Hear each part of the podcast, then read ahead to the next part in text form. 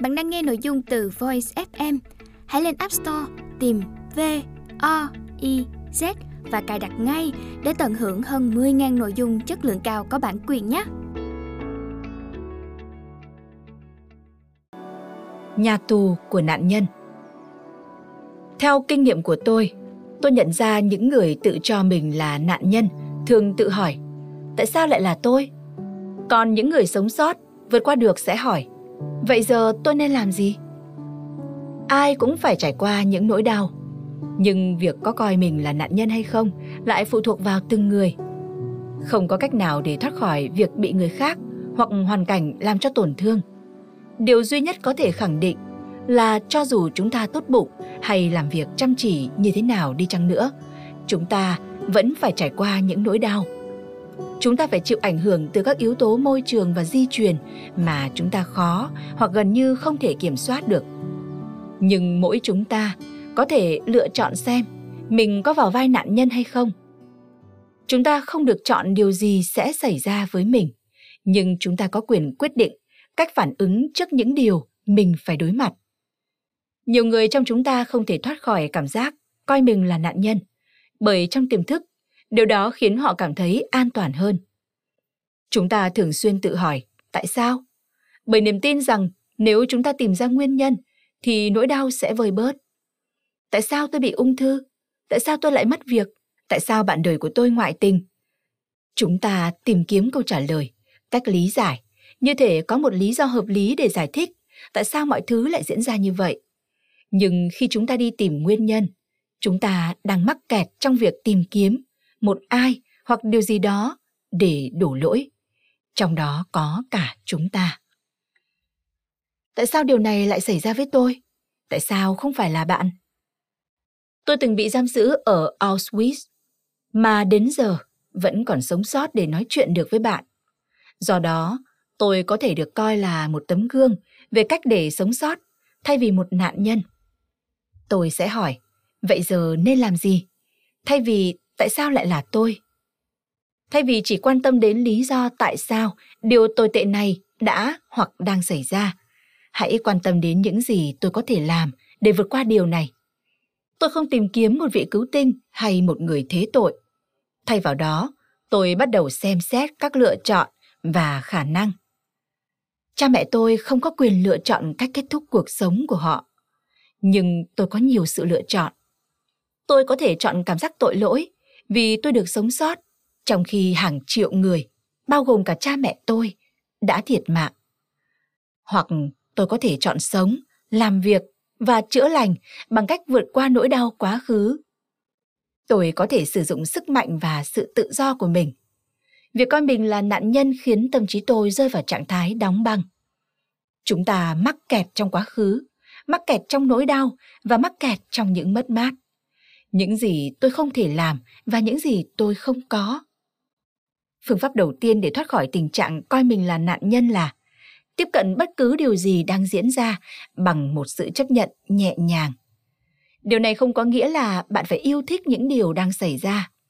Nhưng khi bạn ngừng chiến đấu và kháng cự, bạn có nhiều năng lượng và trí tưởng tượng hơn để sẵn sàng tìm ra câu trả lời cho vấn đề. Bây giờ tôi nên làm gì? Để tiến về phía trước, thay vì trạng thái bất định, không biết đi đâu về đâu. Để khám phá những gì bạn muốn và cần trong thời điểm này, và nơi bạn muốn đi, đến từ đây. Mọi hành vi đều nhằm thỏa mãn một nhu cầu. Nhiều người trong chúng ta lựa chọn sống với cảm giác mình là nạn nhân, bởi lựa chọn này cho phép chúng ta không cần làm gì cả. Tự do luôn đi kèm với một cái giá.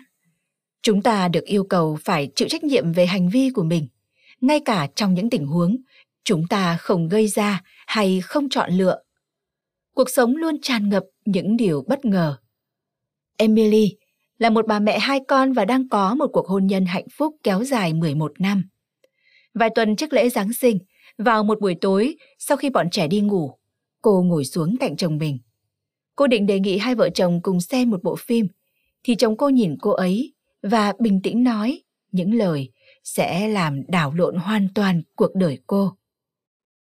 Anh ấy nói, anh đã gặp một người. Bọn anh yêu nhau Anh nghĩ cuộc hôn nhân của chúng ta nên dừng lại.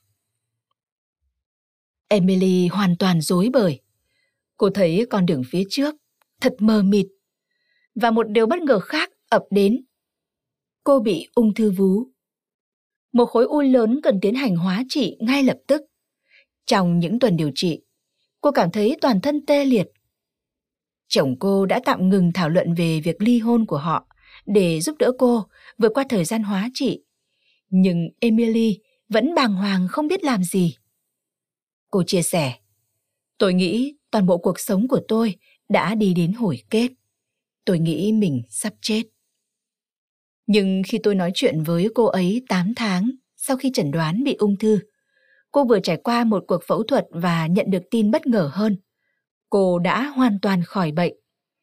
Cô cho biết, các bác sĩ không thể dự đoán được điều đó. Đây thực sự là một điều kỳ diệu. Khối u của cô ấy đã biến mất và chồng cô cũng vậy. Sau khi cô kết thúc hóa trị, anh ấy nói với cô rằng anh đã đưa ra quyết định của mình. Anh ấy đã thuê một căn hộ. Anh ấy muốn ly hôn. Emily nói với tôi. Tôi rất sợ khi phải đối mặt với cái chết. Bây giờ tôi cần phải học cách sống thật tốt. Cô héo hon vì những nỗi lo lắng về con cái, sự tổn thương do bị phản bội, những lo âu về tài chính và sự cô đơn. Chúng lớn đến mức khiến cô như đang rơi xuống vực thẳm. Tôi vẫn cảm thấy thật khó để bình thản đón nhận mọi điều. Cô bày tỏ. Cuộc ly hôn đã khiến nỗi sợ hãi tồi tệ nhất trở thành sự thật. Đó là nỗi kinh hoàng sâu kín về việc bị bỏ rơi mà cô đã chịu đựng từ khi lên 4 tuổi. Khi đó, mẹ cô bị trầm cảm nghiêm trọng.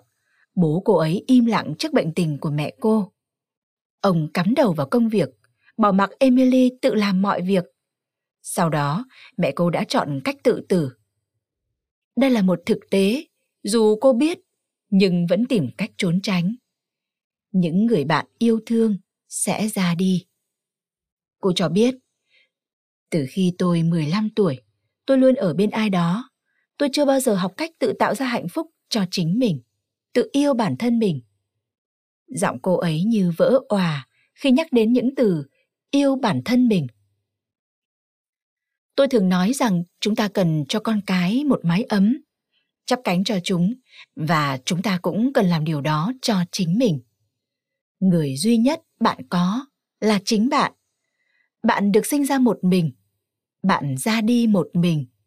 Vì vậy, hãy bắt đầu bằng việc thức dậy vào buổi sáng và soi gương. Hãy nhìn vào mắt mình và nói: "Tôi yêu bạn. Tôi sẽ không bao giờ rời xa bạn." Hãy ôm lấy chính mình, hôn chính mình. Hãy thử làm điều đó.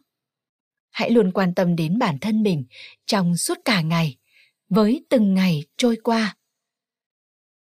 Nhưng tôi phải đối diện với chồng tôi như thế nào? Emily hỏi. Khi chúng tôi gặp nhau, anh ấy có vẻ hoàn toàn bình tĩnh và thoải mái. Anh ấy hài lòng với quyết định của mình. Nhưng mọi cảm xúc của tôi đều được bộc lộ ra ngoài. Tôi bắt đầu khóc. Tôi không thể kiểm soát được bản thân khi nhìn thấy chồng mình. Tôi nói với cô ấy rằng cô có thể làm được nếu cô muốn. Nhưng cô phải thực sự mong muốn. Tôi không thể khiến cô muốn làm gì. Tôi không có sức mạnh đó. Chỉ có cô mới làm được điều đó. Đưa ra quyết định. Cô có thể cảm thấy muốn hét lên và khóc, nhưng đừng tiếp tục hành động như thế, trừ khi nó giúp ích cho cô. Đôi khi chỉ cần một câu nói là có thể thoát khỏi tình trạng đặt mình vào vị thế một nạn nhân. Điều đó có tốt cho tôi không? Ngủ với một người đàn ông đã có gia đình có tốt cho tôi không? Ăn một miếng bánh sô cô la có tốt cho tôi không? Đấm vào ngực người chồng lừa dối của mình có tốt cho tôi không? Đi khiêu vũ có tốt cho tôi không? Giúp đỡ một người bạn. Điều đó làm tôi kiệt sức hay tiếp thêm sức mạnh cho tôi? Một công cụ khác để thoát khỏi tình trạng coi mình là nạn nhân là học cách chấp nhận sự cô đơn. Đây là điều mà hầu hết mọi người trong chúng ta cảm thấy sợ hãi nhất. Nhưng khi bạn biết cách yêu chính mình, bạn sẽ nhận ra cô đơn không có nghĩa là cô độc. Tôi khuyên Emily rằng Yêu bản thân không chỉ tốt cho cô mà còn tốt cho cả các con của cô. Khi cô cho con cái thấy rằng cô không bao giờ đánh mất mình, chúng cũng thấy rằng chúng sẽ không bao giờ đánh mất cô. Bây giờ, cô đang ở đây. Các con có thể sống cuộc sống của riêng chúng. Thay vì cô phải lo lắng cho con hay con lo lắng cho cô, rồi tất cả mọi người đều phải lo lắng, tiếp tục lo lắng. Cô hãy nói với con cái và với chính bản thân rằng Mẹ ở đây, mẹ ở đây vì các con. Cô sẽ cho các con và chính cô điều cô chưa từng có. Một người mẹ khỏe mạnh và tràn đầy năng lượng tích cực. Khi chúng ta bắt đầu yêu bản thân, chúng ta bắt đầu vá những lỗ hổng trong trái tim mình. Những khoảng trống khiến chúng ta cảm thấy như sẽ không bao giờ lấp đầy được. Và chúng ta bắt đầu khám phá. Chúng ta sẽ thốt lên. Ồ, trước đây tôi không hiểu điều đó. Khi tôi hỏi Emily về điều cô ấy đã khám phá ra trong 8 tháng đầy biến động vừa qua, đôi mắt cô trở nên long lanh rạng rỡ. Tôi đã khám phá ra xung quanh mình có bao nhiêu người tuyệt vời, gia đình, bạn bè của tôi, những người mà tôi chưa từng quen biết đã trở thành bạn bè trong quá trình tôi trị liệu cho họ. Khi bác sĩ thông báo tôi bị ung thư, tôi nghĩ rằng vậy là chấm hết. Nhưng giờ đây, tôi đã gặp được thêm rất nhiều người. Tôi biết rằng mình có thể chiến đấu và trở nên mạnh mẽ. Dù phải mất tận 45 năm để nhận ra được điều này, nhưng tôi vẫn cảm thấy vô cùng may mắn. Cuộc đời mới của tôi chỉ vừa mới bắt đầu thôi. Tất cả chúng ta đều có thể tìm thấy sức mạnh và sự tự do, ngay cả trong những hoàn cảnh bi đát nhất. Bạn thân mến, trách nhiệm là của bạn. Vì vậy hãy chịu trách nhiệm về chính mình.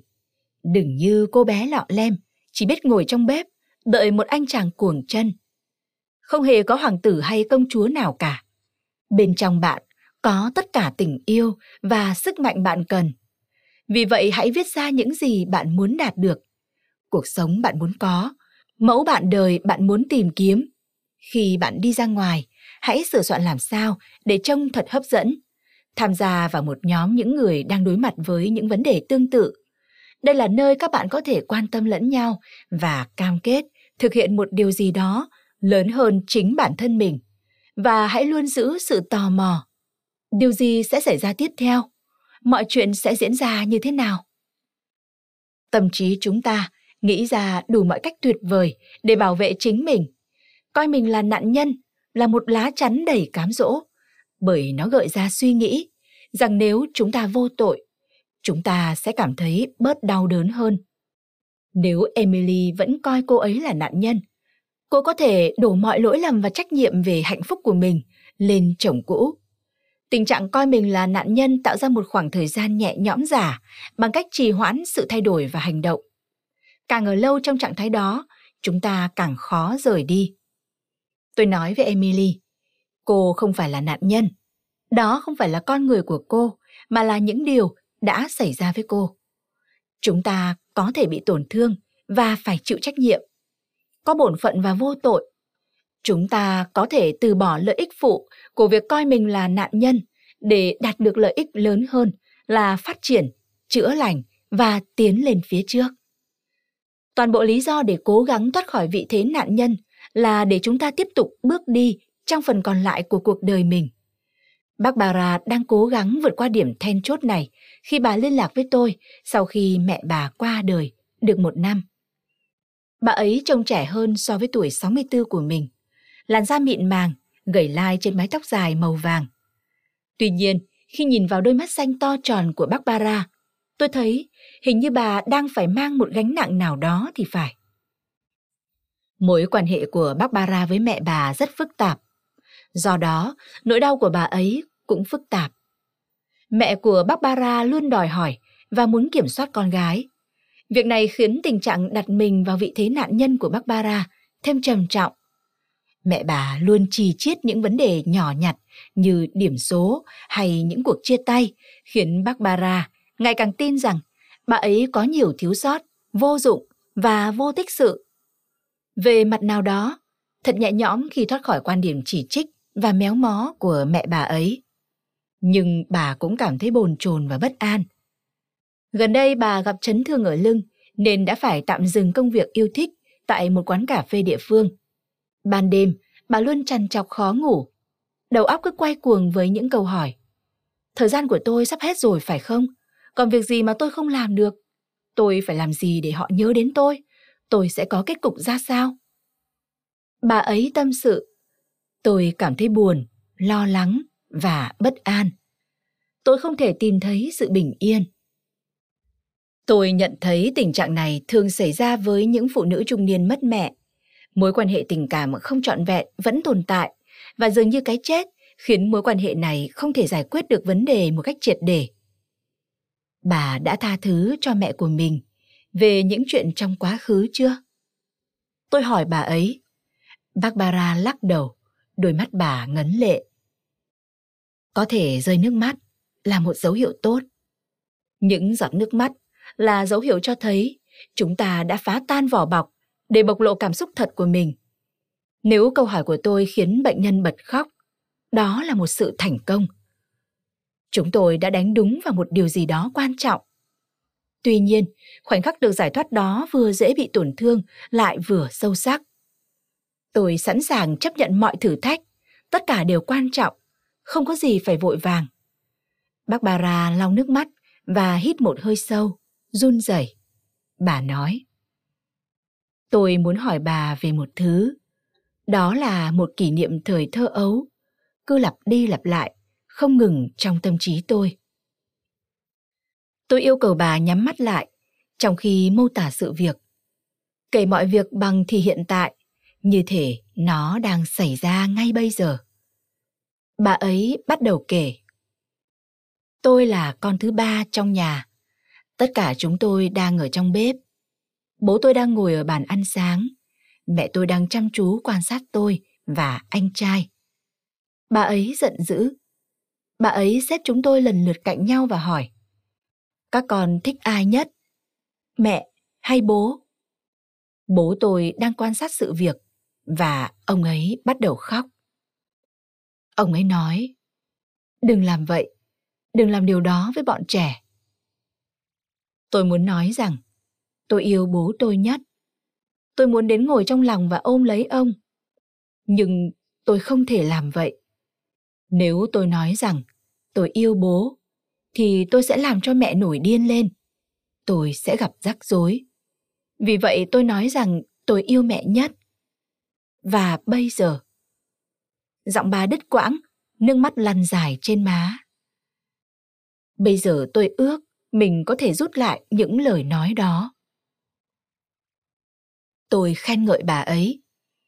Bà là một người rất tốt. Bà đã đưa ra quyết định đúng đắn, bà đã làm những gì phải làm để tồn tại. Bà thắc mắc. Vậy tại sao tôi lại cảm thấy đau đớn? Tại sao tôi không thể quên được việc này? Bởi cô con gái nhỏ đó không biết bây giờ mình đã an toàn. Hãy đưa tôi đến chỗ cô ấy trong nhà bếp. Tôi hướng dẫn bà. Nói cho tôi biết những gì cô ấy nhìn thấy. Bà miêu tả chiếc cửa sổ nhìn ra sân sau, những bông hoa màu vàng trên tay nắm cửa tủ. Mắt cô bé ngang tầm với nút vặn trên lò nướng. Hãy nói chuyện với cô gái nhỏ đó. Bây giờ cô bé cảm thấy thế nào? Tôi yêu bố mình, nhưng tôi không thể nói ra điều đó. Tôi thật bất lực. Nước mắt lăn dài từ má xuống cằm. Bà lau chúng. Sau đó, đôi bàn tay bưng lấy mặt. Tôi nói, khi đó, bà còn là một đứa trẻ. Bây giờ bà đã là người lớn. Hãy đến bên cạnh cô bé đáng quý, có một không hai đó. Hãy trở thành mẹ của cô ấy ngay bây giờ. Hãy nắm lấy tay cô bé ấy và nói với cô bé, mẹ sẽ đưa con ra khỏi đây. Đôi mắt của bác Bara vẫn nhắm nghiền, người lắc lư sang hai bên. Tôi tiếp tục hướng dẫn. Hãy nắm tay cô bé, dẫn cô bé ra cửa, xuống bậc thềm trước, ra vỉa hè, đưa cô ấy đi qua các dãy nhà, quẹo qua góc đường. nói với cô bé. còn không còn bị mắc kẹt ở đó nữa. Nhà tù của các nạn nhân thường được hình thành từ thời thơ ấu và ngay cả khi chúng ta đã trưởng thành thì nó vẫn có thể khiến chúng ta cảm thấy bất lực như khi chúng ta còn thơ bé. Chúng ta có thể giải thoát mình khỏi tình trạng nạn nhân bằng cách giúp đứa trẻ bên trong đó cảm thấy an toàn và để chúng trải nghiệm thế giới với quyền tự chủ của một người trưởng thành. Tôi hướng dẫn Barbara tiếp tục nắm tay cô bé bị tổn thương ấy, đưa cô bé đi dạo, cho cô bé ngắm nhìn những bông hoa trong công viên. Hãy nuông chiều và yêu thương cô bé. Đưa cho cô bé một que kem hoặc một con gấu bông để ôm, hay bất cứ thứ gì cô ấy muốn để cảm thấy an toàn. Và sau đó, đưa cô bé xuống bãi biển. Hãy chỉ cho cô ấy cách đá cát. Nói với cô ấy rằng, tôi ở đây với bạn và chúng ta sẽ xả sự tức giận ra bên ngoài. Nghịch cát với cô bé là hét thỏa thích. Sau đó đưa cô ấy về nhà. Không phải trở lại nhà bếp, mà là nơi bà sống bây giờ. Nơi mà bà sẽ luôn bên cạnh để chăm sóc cô bé. Đôi mắt của bác Bara vẫn nhắm, miệng bà ấy đã thả lỏng hơn, nhưng một nét căng thẳng nào đó vẫn tụ lại nơi khóe mắt. Tôi nói, cô bé ấy bị mắc kẹt trong nhà bếp và cần được bà đưa ra ngoài. Bà phải giải thoát cho cô bé ấy. Bà chậm rãi gật đầu, nhưng sự căng thẳng vẫn chưa biến mất trên khuôn mặt. Công việc của bà ấy trong nhà bếp vẫn chưa hoàn thành, vẫn còn những người khác phải giải cứu. Tôi tiếp tục. Mẹ của bà cũng cần bà giải cứu. Bà ấy vẫn đang đứng trong căn bếp đó. Hãy mở cửa cho bà ấy. Nói với bà ấy rằng đã đến lúc cả hai người được tự do. Bác Bara tưởng tượng trước tiên sẽ đến chỗ người cha, đi tới bàn ăn sáng, nơi ông vẫn ngồi im lặng. Má ông ướt đẫm nước mắt. Bà hôn lên trán ông và bày tỏ tình yêu mà bà từng phải che giấu khi còn nhỏ. Sau đó, bà đi về phía mẹ. Bà đặt một tay lên vai mẹ, nhìn vào đôi mắt bối rối và gật đầu về phía cánh cửa đang mở. Từ nơi họ đứng, có thể nhìn thấy bãi cỏ xanh mướt. Khi bác Bara mở mắt ra, mặt và vai bà ấy dường như đã thả lỏng hơn. Bà ấy nói lời cảm ơn với tôi. Giải phóng bản thân khỏi tình trạng nạn nhân cũng đồng nghĩa với việc giải phóng những người khác khỏi trách nhiệm mà chúng ta đã tự ý gán cho họ. Tôi đã có cơ hội tự mình áp dụng phương pháp này vài tháng trước khi tôi đang đi diễn thuyết ở châu Âu và mời con gái của tôi, Audrey, đi cùng. Hồi còn học trung học, con bé được huấn luyện như một vận động viên bơi lội Olympic trẻ. Phải thức dậy từ lúc 5 giờ sáng để luyện tập và mái tóc con bé còn chuyển sang màu xanh do phải thường xuyên tiếp xúc với clo trong bể bơi. Chồng tôi thường là người đồng hành với Audrey trong các cuộc thi bơi lội ở khắp Texas và vùng Tây Nam nước Mỹ. Cách Bella và tôi xoay sở để đáp ứng các nhu cầu của cả sự nghiệp cũng như nhiệm vụ chăm sóc ba đứa con là chúng tôi trở thành những người cộng sự và phân chia trách nhiệm rõ ràng. Nhưng điều đó có nghĩa là mỗi người chúng tôi đều phải bỏ lỡ một vài điều. Việc bây giờ đi du lịch cùng Audrey không thể thay thế được khoảng thời gian chúng tôi đã bỏ lỡ khi nó còn bé. Nhưng có vẻ đây là một cách thú vị để thể hiện sự trân trọng dành cho mối quan hệ giữa hai chúng tôi. Hơn nữa, lần này tôi mới là người cần có người đi kèm. Chúng tôi đến Hà Lan, sau đó đến Thụy Sĩ. Ở đó, chúng tôi sẽ đắm chìm trong những chiếc bánh ngọt Napoleon một đậm đà và ngọt ngào, giống như những chiếc bánh mà cha tôi thường lén đem về nhà cho tôi vào buổi tối khi ông ấy đi chơi bia. Chú thích Bánh Napoleon là loại bánh có xuất xứ từ vùng Naples của nước Ý. Hết chú thích. Kể từ sau chiến tranh, tôi đã nhiều lần quay lại châu Âu. Tôi luôn cảm thấy tốt hơn rất nhiều khi ở đó, nơi gắn liền với tuổi thơ và những tổn thương tôi đã trải qua.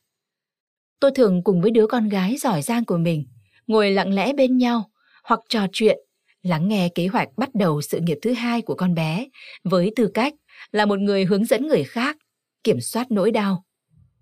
Một buổi tối nọ, sau khi tôi có bài phát biểu trước rất nhiều các giám đốc điều hành toàn cầu tại một trường kinh doanh ở Lausanne. tôi đã ngạc nhiên khi có một người hỏi Bà cảm thấy thế nào khi đi du lịch cùng Audrey, con gái bà? Tôi đã cố gắng tìm các từ ngữ để diễn đạt hết sự đặc biệt của khoảng thời gian này đối với tôi. Tôi đề cập đến việc những đứa con ở giữa thường ít nhận được sự quan tâm trong gia đình. Audrey đã được chị gái Mariani nuôi dạy. Trong khi đó, tôi bận rộn với đứa em trai của chúng, John, đi khắp El Paso, thậm chí là đến tận Baltimore để tìm kiếm các liệu pháp điều trị những triệu chứng của chậm phát triển chưa được chẩn đoán. John tốt nghiệp Đại học Texas và là một trong 10 sinh viên giỏi nhất lớp. Hiện nó đã trở thành chủ tịch thành phố, được nhiều người tín nhiệm và là người ủng hộ những người khuyết tật. Tôi luôn biết ơn vì nó đã nhận được sự can thiệp, giúp đỡ và hỗ trợ cần thiết. Nhưng tôi luôn cảm thấy có lỗi vì những nhu cầu riêng của John đã chiếm hết sự chú ý của tôi và làm ảnh hưởng đến tuổi thơ của Audrey. Vì khoảng cách 6 tuổi giữa Mariani và Audrey, vì chấn thương tâm lý của tôi đã tạo ra gánh nặng cho các con tôi. Được công khai nói ra điều này mà không hề chuẩn bị trước giúp tôi cảm thấy như được giải tỏa vậy. Cảm giác thật tuyệt khi thừa nhận điều đó và được nói lời xin lỗi. Nhưng tại sân bay vào sáng hôm sau, Audrey thẳng thắn nói với tôi. Mẹ, chúng ta phải thay đổi câu chuyện về con. Con không coi mình là nạn nhân, con không muốn mẹ nhìn nhận con như vậy nữa. Ngực tôi thắt lại vì khó chịu, vì sự vội vàng để tự vệ. Tôi nghĩ rằng mình đã miêu tả con bé như một người sống sót, không phải một nạn nhân. Nhưng con bé hoàn toàn đúng. Để cố gắng chút bỏ cảm giác tội lỗi của mình, tôi đã đặt con bé vào vai đứa trẻ bị bỏ rơi. Tôi gắn các vị trí cho tất cả chúng tôi. Tôi là kẻ có tội, Audrey là nạn nhân, còn Mariani là người giải cứu. Hoặc trong một phiên bản khác của cùng câu chuyện, tôi đã chọn John vào vai nạn nhân. Chính tôi là người giải cứu, và Bella, người chồng mà tôi đã rất tức giận trong những năm đó, là thủ phạm. Vai nạn nhân đã được đá qua đá lại cho các thành viên trong gia đình, nhưng không thể có nạn nhân nếu không có thủ phạm. Khi chúng ta là nạn nhân hoặc áp đặt người khác vào vị trí đó là chúng ta khiến tác hại trầm trọng và kéo dài thêm. Khi tập trung vào những gì Audrey đã không có khi lớn lên, đồng nghĩa với việc tôi đang làm suy yếu sức mạnh sống sót của con bé. Khả năng coi bất kỳ trải nghiệm nào là cơ hội để con bé phát triển. Và tôi đang tự giam mình trong ngục tù tội lỗi. Vào giữa những năm 70 của thế kỷ trước, khi đang là bác sĩ thực tập lâm sàng tại Trung tâm Y tế quân đội William Beaumont, lần đầu tiên tôi thấy được sức mạnh của việc thay đổi quan điểm từ nạn nhân sang người sống sót được thể hiện qua hành động. Một ngày nọ, tôi được giao cho hai bệnh nhân mới. Cả hai đều là cựu chiến binh tham chiến tại Việt Nam. Họ đều liệt nửa người, bị tổn thương vùng cột sống thắt lưng và đều không thể đi lại được. Họ có cùng một chẩn đoán, cùng một dự đoán về tốc độ tiến triển của bệnh. Người đầu tiên đầy thịnh nộ, dành hàng giờ nằm cuộn tròn trong tư thế bảo thai trên chiếc giường của mình. Nguyên rủa Chúa và đất nước. Người còn lại thích ra khỏi giường, ngồi lên trên chiếc xe lăn của mình. Ông ấy nói với tôi. Tôi đang tìm thấy mọi thứ theo một cách khác biệt. Hôm qua các con đã đến thăm tôi. Và bây giờ, khi tôi ngồi trên chiếc xe lăn này, tôi gần với tầm mắt chúng hơn rất nhiều. Ông ấy không hề vui khi bị tàn tật, luôn chăn trở liệu mình còn có thể chạy thi với con gái hay khiêu vũ trong đám cưới của con trai hay không. Nhưng ông ấy nhận ra rằng chấn thương này đã cho ông một góc nhìn mới và ông ấy có thể lựa chọn hoặc coi chấn thương của mình là điều gây ra những hạn chế và làm mất hết khả năng hoặc coi đó là động lực để ông ấy cố gắng hơn. Hơn 40 năm sau, vào mùa xuân năm 2018, tôi được chứng kiến con gái Mariani của tôi cũng đưa ra lựa chọn tương tự. Khi đang đi du lịch ở Ý với chồng, Rob, con bé đã vấp phải một bậc đá và bị ngã vập đầu dẫn đến chấn thương sọ não. Trong suốt hai tuần, chúng tôi không biết liệu nó có qua khỏi hay không. Hoặc nếu sống sót thì con bé sẽ trở nên như thế nào. Nó có thể nói được không? Liệu con bé có nhớ những đứa con của mình? Ba đứa con trai dễ thương của nó? Nhớ Rob, nhớ anh chị em và cả tôi không?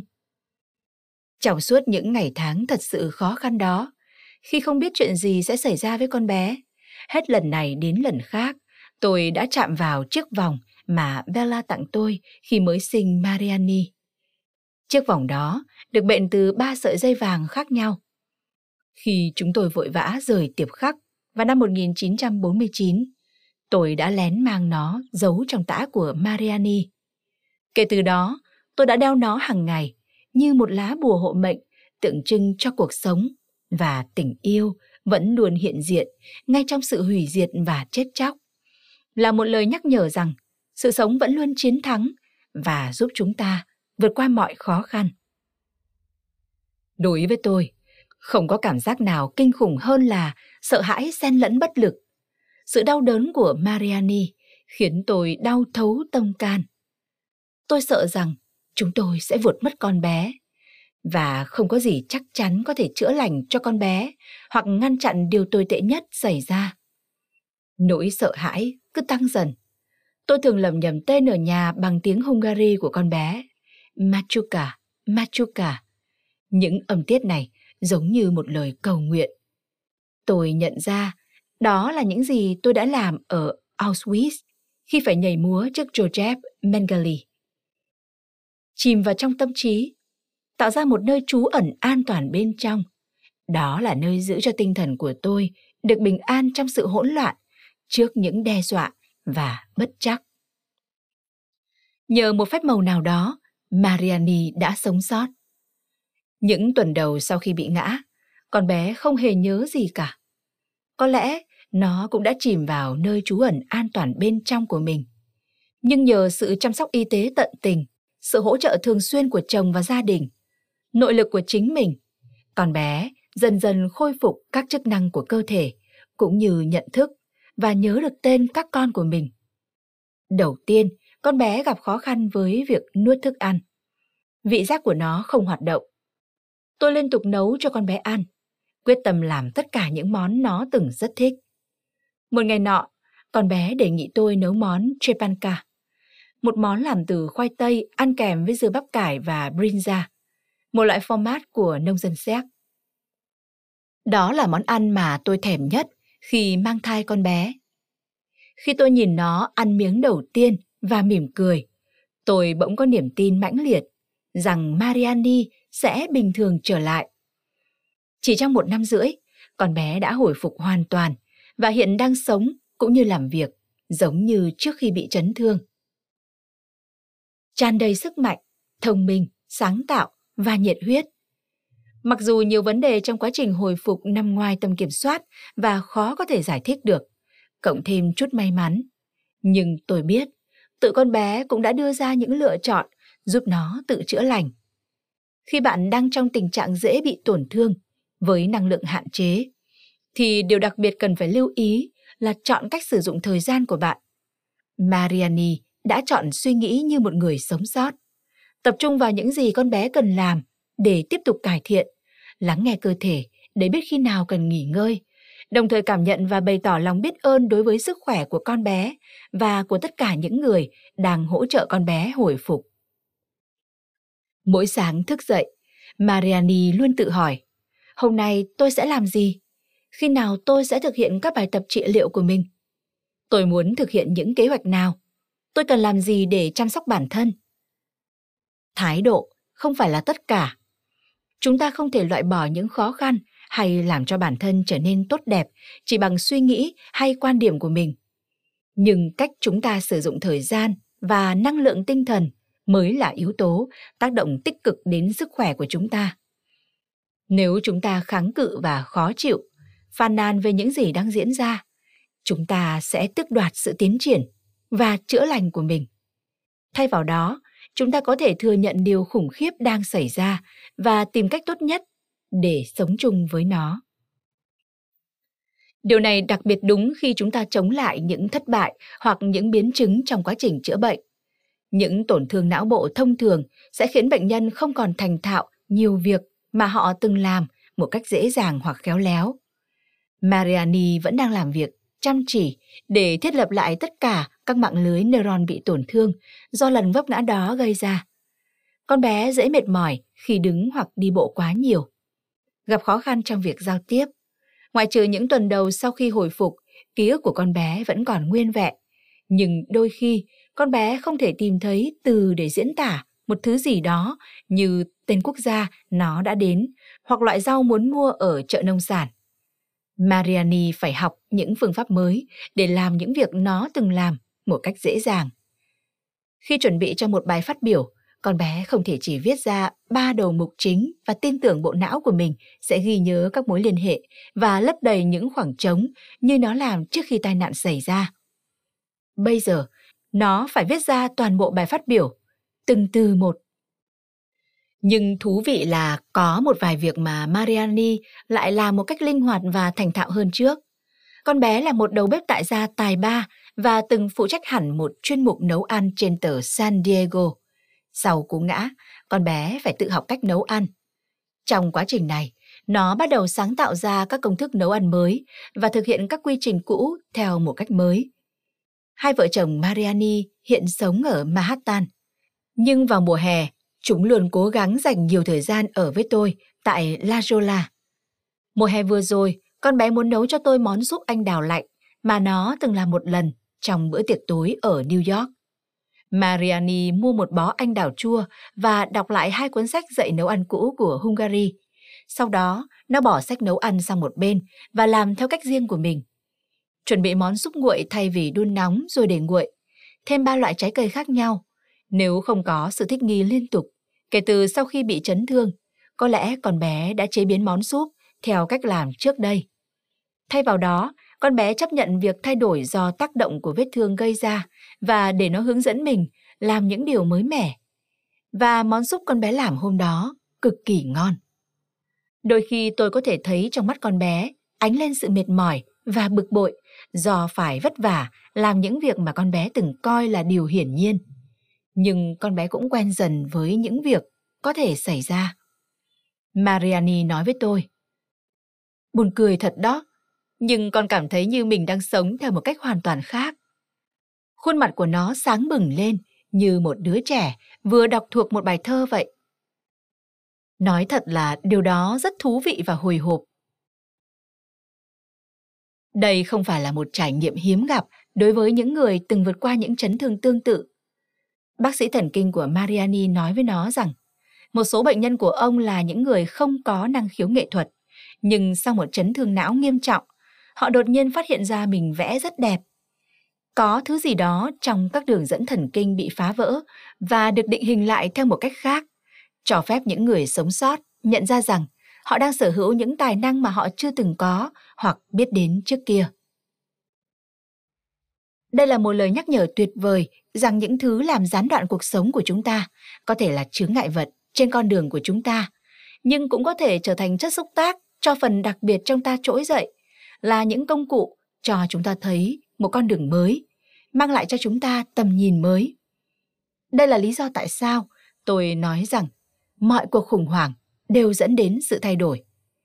Những điều khủng khiếp xảy ra khiến chúng ta đau đớn tột cùng. Nhưng trải nghiệm tàn khốc này cũng trở thành cơ hội để chúng ta lấy lại tinh thần và quyết định chọn lựa điều chúng ta muốn trong cuộc sống của mình. Khi chúng ta chọn phản ứng trước những gì xảy ra bằng cách tiến về phía trước và khám phá quyền tự do của mình, cũng đồng nghĩa với việc chúng ta đang giải thoát mình khỏi ngục tù của vị thế nạn nhân đang giam giữ chúng ta. Chìa khóa để tự giải phóng bản thân khỏi tình trạng đặt mình ở vị thế nạn nhân. Đó là lúc trước, còn đây là bây giờ.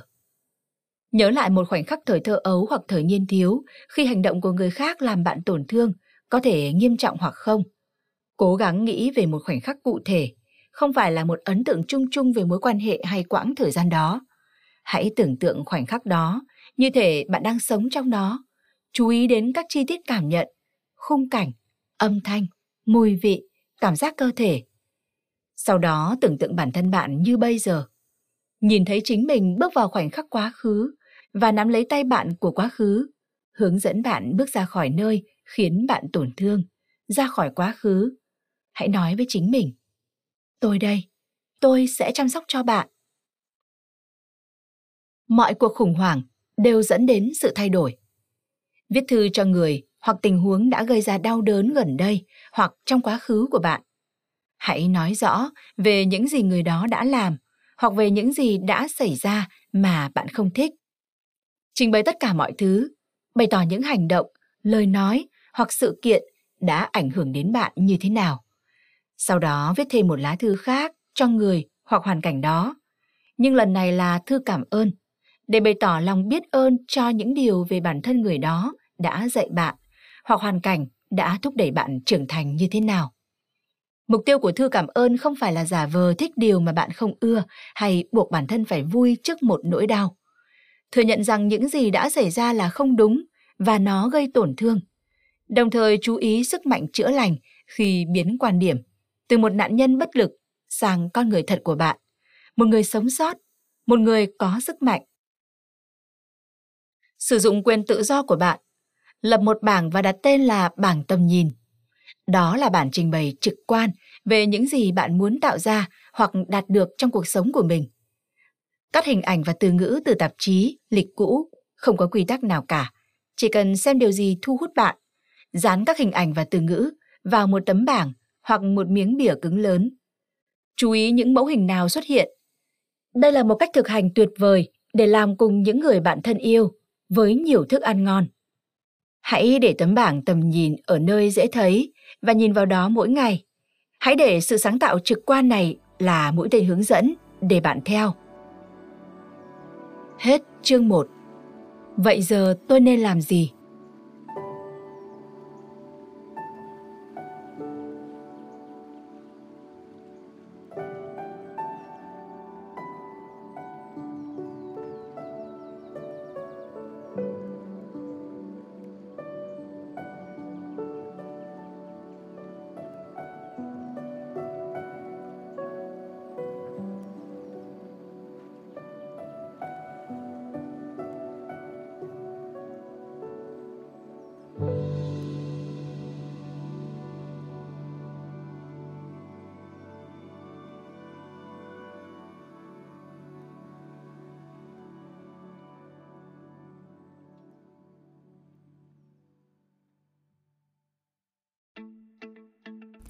Bạn đang nghe nội dung từ Voice FM.